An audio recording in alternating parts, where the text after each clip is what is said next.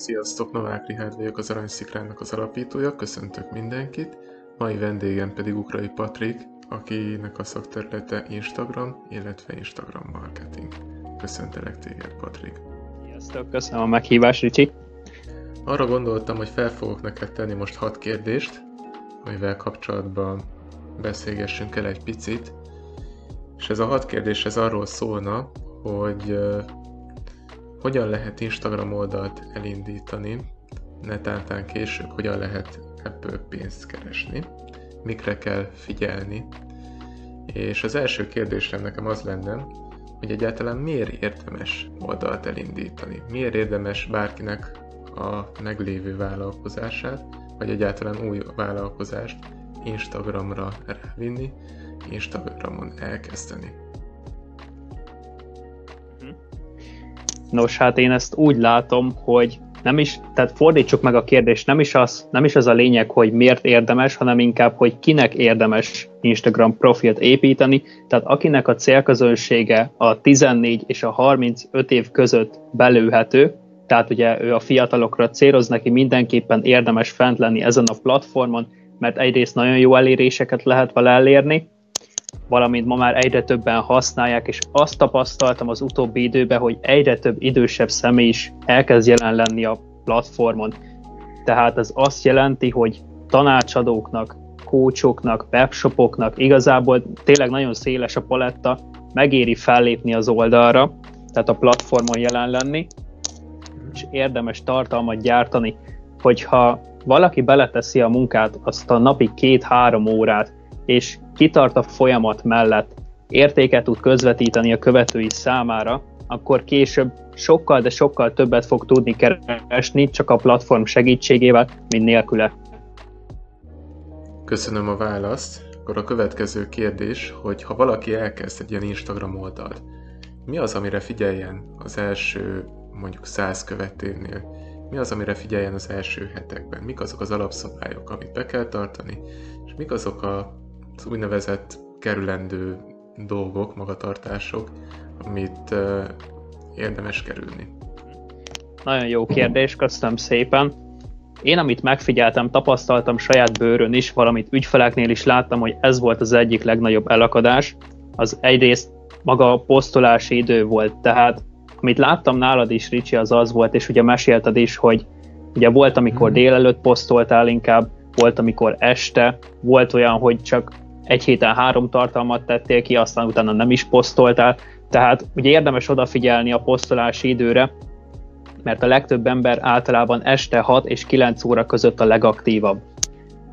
A másik nagyon fontos dolog az a célpiacnak a kiválasztása, pontosabban itt az országra gondolok. Tehát nagyon sok helyen láttam azt, hogy például a hashtageket is úgy használják, hogy fele-fele arányban. Tehát a fele az magyar, a fele pedig mondjuk angol. Ezzel az a probléma, hogy így bevonzod a külföldi személyeket is, és hogyha nem ők a célközönség, akkor teljesen feleslegesen dolgozol a tegeknek a megírásával. Uh-huh.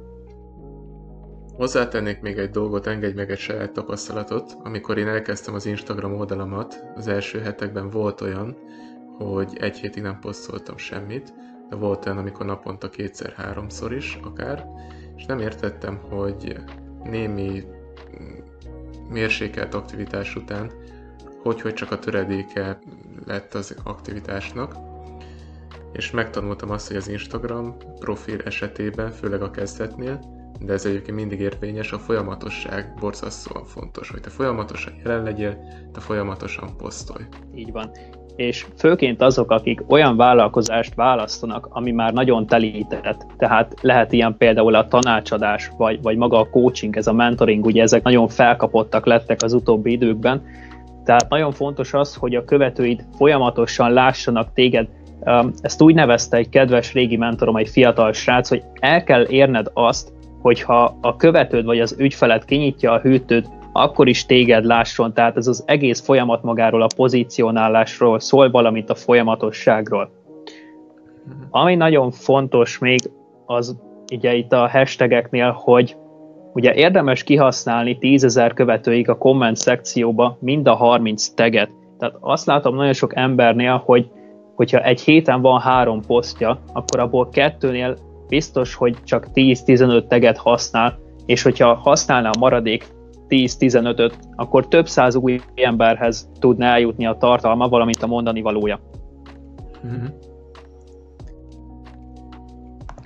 Megmondom neked őszintén, Patrik, hogy ebbe a hibába még a mai napig beleesek, hiszen van olyan poszt, amihez csak 10-15 hashtaget rakok. Úgyhogy látod, minden nap tanul az ember. No, de térjünk rá a következő kérdésre. Ugye, amikor én elkezdtem az oldalamat növelni, akkor elkezdtem utána olvasni dolgoknak, és azt vettem észre, hogy egyébként hitelesnek tűnő források egymásnak ellent mondanak. És megnéztem a cikkeknek a dátumát, és láttam, hogy az egyik az például 2017-es, másik például 2020-as. Hát kijelenthető, hogy az Instagramot az hónapról hónapra változik a piacnak a viselkedése. Mik azok a trendek, amik úgymond legújabbnak nevezhető, tehát én arra kérlek téged, hogy mik azok a dolgok, amik 2020-ban megváltoztak, mondjuk 2019-hez, vagy régebbhez képest. Mire kell figyelni? Hú, ez egy jó kérdés. Hogyha néhányat ki kéne emelni, akkor itt a storyt említeném. Tehát ugye a storyban rengeteg olyan funkció be lett vezetve az elmúlt időkben, ami régebben nem volt. Ilyen például lehet a kérdésmatrica, vagy maga a csoport, amit ugye most az utóbbi időben, hogyha jól láttam, levettek. Uh-huh. Valamint a trendek. Hát, ehhez sajnos nem tudok mit hozzáfűzni. Tehát uh, itt a trendeknél igazából nem, nem tudom. Itt nincs, nincs, nincs olyan, amihez így uh, hozzá tudnék fűzni valami okosságot. Nekem viszont van egy hozzáfűzni valóm. Például emlékszem, hogy egészen azt hiszem a tavalyi évig volt az Instagramnak egy olyan funkciója, hogy te láttad az általad követett embereknél, hogy ők milyen aktivitást végeznek éppen. Tehát láttad, hogy kiket lájkolnak, kiket követnek be, és ezek alapján pedig, hogyha valamelyik híresség vagy celeb egy adott ember felé aktivitást mutatott, tehát egy adott ember belájkolt, ne Isten bekövetett, akkor annak az adott embernek a figyelme, az elérése ugye átmenetileg megtúszadhatott. De ugye, mivel ez ma már nincsen, ezért ez ma már nem egy létező piac stratégia, de régen létezett, és lehet, hogy még ezért promóciót is fizettek, nem tudom. De csak ezt szerettem volna megemlíteni.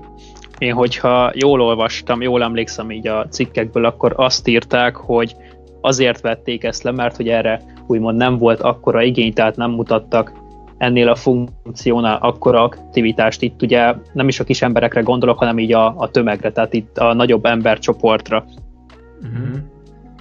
Tehát a, a többség ugye főleg fiatal pároknál lehetett azt látni, hogy, hogy egymást ellenőrizték, ugye, hogy éppen kinek a tartalmát igen, lájkolják, igen, és igen. ugye ebből születtek ugye viták és szakítások is. Hát igen, ilyen világot élünk.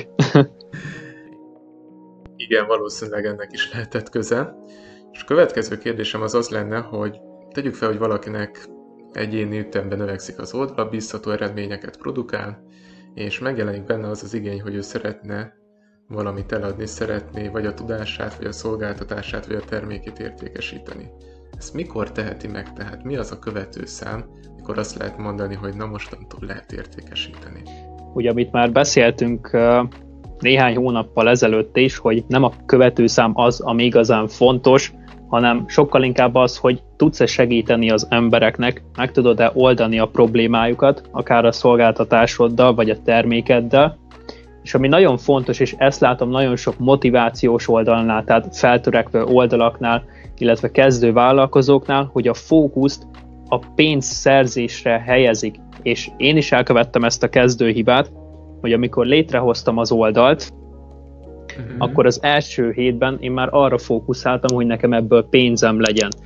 És uh-huh. tudtam, hogy ha ezt az elvet, ezt a gondolatot követem, akkor hosszú távon biztos, hogy kudarc lesz belőle, ezért megváltoztattam a gondolkodásmódomat, és inkább arra fókuszáltam, hogy hogyan tudok segíteni az embereknek, tehát ugye nekem a célközönség a fiatalok, Igen. És elkezdtem nekik folyamatosan értékes tartalmat közvetíteni. És később ugye elkezdtem piackutatni, megkérdezni őket, hogy mire van egyáltalán igény, mi a fő égető problémájuk, amire keresik a megoldást, és ez alapján hoztam létre szolgáltatást.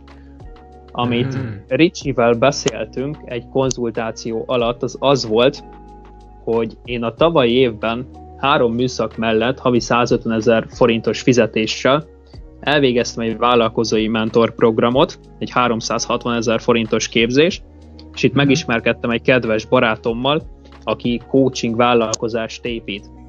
És a srácról annyit érdemes tudni, hogy az utolsó forintját feltette így az Instagramra és a programra, és mondta azt, hogy működjünk együtt, mert ő az Instagramon szeretne pénzt keresni. És, az, mm. és a, ennek a sztorinak az érdekessége az, hogy három hét alatt, úgymond a nulláról sikerült felhúzni egy 400 fős tábort, tehát ugye ez nem olyan nagy szám, viszont az érdekesség az, hogy a harmadik hét végére sikerült értékesítenünk saját szolgáltatást 550 ezer forint értékben. Azt a mindenit. És ez mindössze 400 követőből? Így van. Így van, igen, és a kérdéshez visszacsatolva, tehát nem az számít, hogy mekkora táborod van, hanem hogy egyrészt, hogy meg tudod-e oldani a követőidnek a problémáját, valamint, hogy tudsz-e értékesíteni, van-e ö, értékesítési töltséred. Tehát ugye fordítsuk meg ezt a gondolatmenetet, hogyha nem tudsz eladni mondjuk egy 3-400 követőnek, akkor 4000 vagy 40 ezer követőnek miért tudnál hamarabb eladni? Igen, nagyon-nagyon elgondolkodtató, hogy ez egy nagy tévhit, hogy nincs ilyen bűvös szám, ami fölött már lehet, de ami alatt tilos értékesíteni az Instagramon. Rátérve a következő kérdésre, tegyük föl, hogy valaki már ott tart, hogy el szeretne kezdeni értékesíteni az Instagramon, és elgondolkozik azon, hogy mivel nem konyít túl sokat az adott témához, így egy szakértőt vegyen föl, viszont az emberek szkeptikusak. És egyrészt miért érdemes egyáltalán szakértőt fogadnia az embernek, miben tudod segíteni, illetve azt szeretném kérdezni, hogy te személy szerint miért ajánlanád magad, te miben tudsz segíteni, mik a te erősségeid. Mhm. Hogyha én nem is szakértőnek, hanem inkább mentornak pozícionálnám magam, akkor én azt, azt tudnám erre válaszolni, hogy egy jó mentor akár éveket, valamint több százezret, jobb esetben több millió forintot meg tud spórolni az illetőnek. Én az elmúlt években rengeteg tanulópénzt kifizettem, és mint említettem ezt a programot, ugye két és félszer annyi volt, mint a fizetésem, tehát matematikailag sehogy se jött ki, és a részletfizetés is egész magas összeget tett ki, ugyanakkor így utólag visszagondolva a tavalyi évemnek a legjobb befektetése volt, hiszen azt szokták mondani, hogy a tudásba való befektetés hozza a legnagyobb hozamot és a lehető legrövidebb időn belül. Mm-hmm.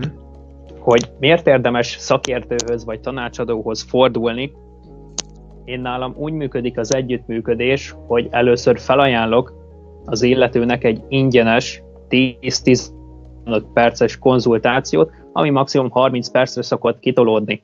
Ilyenkor felmérjük az igényeit, átnézzük az Instagram oldalát, megnézzük azt, hogy egyáltalán tudok-e neki segíteni, és hogyha igen, akkor miben.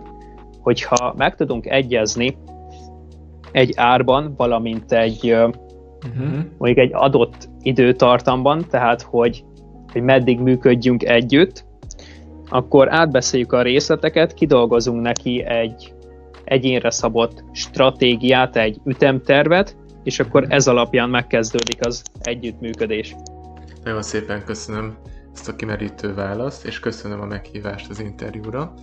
Nézőknek megköszönöm a figyelmet, és arra szeretnélek titeket kérni, hogy csekkoljátok le Patriknak az oldalát, higgyétek el, megéri.